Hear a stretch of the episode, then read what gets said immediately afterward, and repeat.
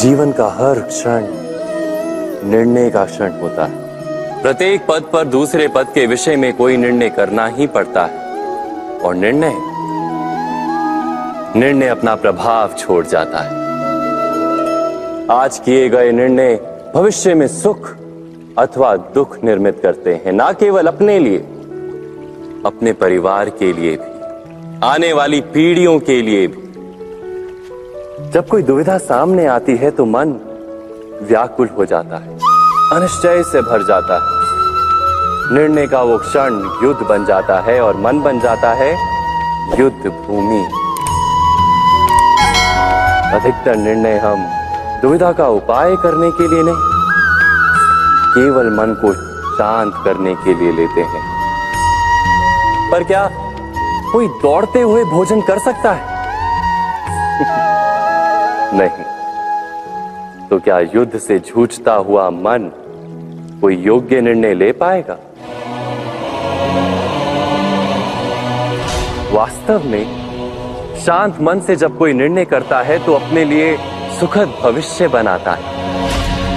किंतु, अपने मन को शांत करने के लिए जब कोई निर्णय करता है तो वो व्यक्ति भविष्य में अपने लिए कांटों भरा वृक्ष लगाता है। स्वयं विचार कीजिएगा।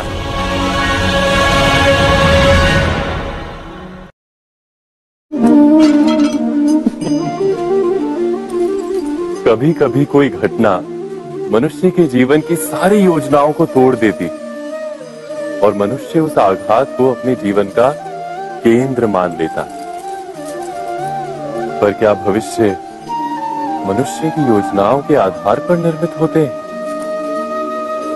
नहीं। जिस प्रकार किसी ऊँचे पर्वत पर सर्वप्रथम चढ़ने वाला उस पर्वत की तलाई में बैठकर जो योजना बनाता है, क्या वही योजना उसे उस पर्वत की चोटी तक पहुंचाती है? नहीं, वास्तव में वो जैसे जैसे ऊपर चढ़ता है वैसे वैसे उसे नई नई चुनौतियाँ नई नई विडंबनाएँ नए नए अवरोध मिलते हैं। प्रत्येक पद पर वो अपने अगले पद का निर्णय करता है। प्रत्येक पद पर उसे अपनी योजनाओं को बदलना पड़ता है। कहीं, पुरानी योजना उसे खाई में ना ढकेल दे। वो पर्वत को अपने योग्य नहीं बना पाता। केवल स्वयं को पर्वत के योग्य बना सकता है। क्या जीवन के साथ भी ऐसा ही नहीं? जब मनुष्य जीवन में किसी एक चुनौती को, एक अवरोध को अपने जीवन का केंद्र मान लेता है अपने जीवन की गति को ही रोक देता है तो वो अपने जीवन में सफल नहीं बन पाता और ना ही सुख और शांति प्राप्त कर पाता। अर्थात, जीवन को अपने योग्य बनाने के बदले स्वयं अपने को जीवन के योग्य बनाना ही सफलता और सुख का एकमात्र मार्ग नहीं। स्वयं विचार कीजिए। मनुष्यों के मध्य होता है। परंतु विजय सदैव एक ही मनुष्य को मिलती जबकि समान रूप से दोनों शक्तिशाली होते समान ज्ञान प्राप्त करते हैं। कारण? दो प्रकार के लोहे होते हैं, एक ठंडा, एक गरम। कभी सोचा है? लोहकार लोहे को लोहे से ही काटता है। परंतु सदैव ठंडा लोहा ही गर्म लोहे को काट पाता है। और यही नीति मनुष्यों पर भी लागू होती है। जब युद्ध होता है तो जिसके मन में ईर्ष्या होती जलन होती आक्रोश होता है, वो गर्म लोहे के समान। और जिसका मन शांत होता है, जिसका मन संयम से बंधा होता है, वो ठंडे लोहे के समान है। और वही ईर्षा और द्वेष नामक गर्म लोहे को काट सकता है।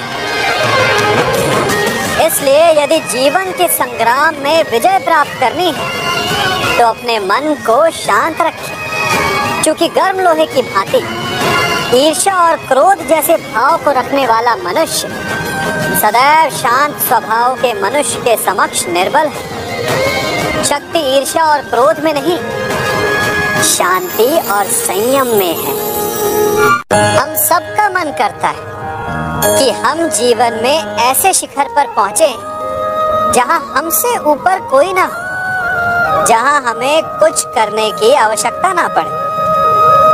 है ना? कुछ लोग इस शिखर पर पहुँच भी जाते हैं, परंतु उनका मन सदा विचलित रहता है। मनोरंजक बात है ना?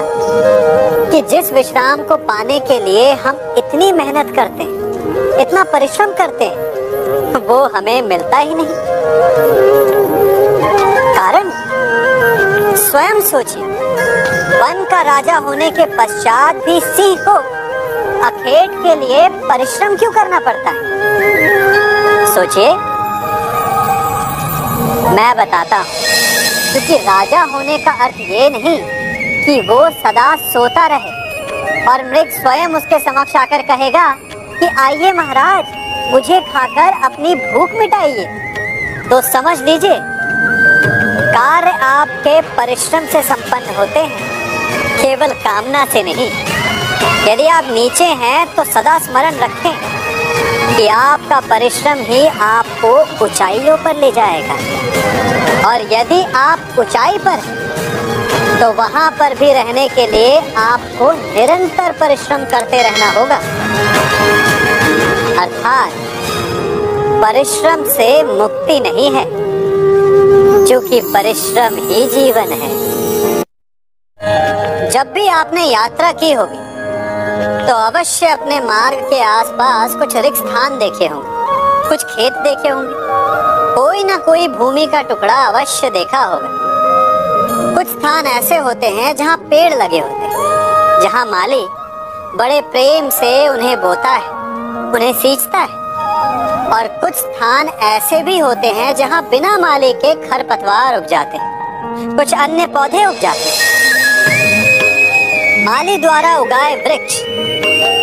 हमें ठंडी छाया देते हमें फल देते ईंधन के लिए लकड़ियाँ देते और बिना परिश्रम के उपजित खर पतवार यदि कुछ करते हैं तो ये कि वो भूमि को बंजर बनाते हमारा मन भी रिक्त भूमि की भांति होता है। यदि अपने परिश्रम से उसमें सुविचारों के बीज डालोगे तो फलदायक विचार उपजेंगे। और यदि उसे रिक्त छोड़ दिए तो खरपतवार की भांति अनुपयोगी विचार आपके मन को अपना घर बना लेंगे आपके मन को मैला कर देंगे, उसे बंजर कर देंगे। अब निर्णय आपका है कि आपको सुविचार देने वाला मन चाहिए या कुंठा देने वाला। सबने बरगद के वृक्ष को तो देखा ही होगा। क्या आपको ज्ञात है? बरगद के वृक्ष के बीज का आकार राई से भी छोटा होता है। परंतु बरगद का वृक्ष संसार के महाकाय वृक्षों में जाना जाता है। जब उसका जन्म होता है, तब उसमें वो जटाए, वो शाखाएँ नहीं होती, परंतु जैसे जैसे उसका विस्तार होता है जैसे जैसे वो अधिक शाखाओं का भार उठाता है, अधिक पत्तियों का सृजन करता है वैसे वैसे उसकी शाखाएँ, जटाएँ बनकर जड़ तक पहुँचती है और इस वृक्ष को सहारा देती है। ये जीवन का बहुत महत्वपूर्ण पथ है। बिना लोभ लालच, शुभ कार्य करें, अन्य लोगों की सहायता करें। धीरे धीरे आपने जिनकी सहायता की, वो आपके सहायक बनते जाएँगे। आपकी जड़ों को और बलशाली बनाएँगे। आयु, मान और आकार बढ़ाएँगे। सहजीवन, सहायता और निष्काम कर्म आपको मृत्यु के पश्चात भी मरने नहीं देगा। आपको अमर रखेगा।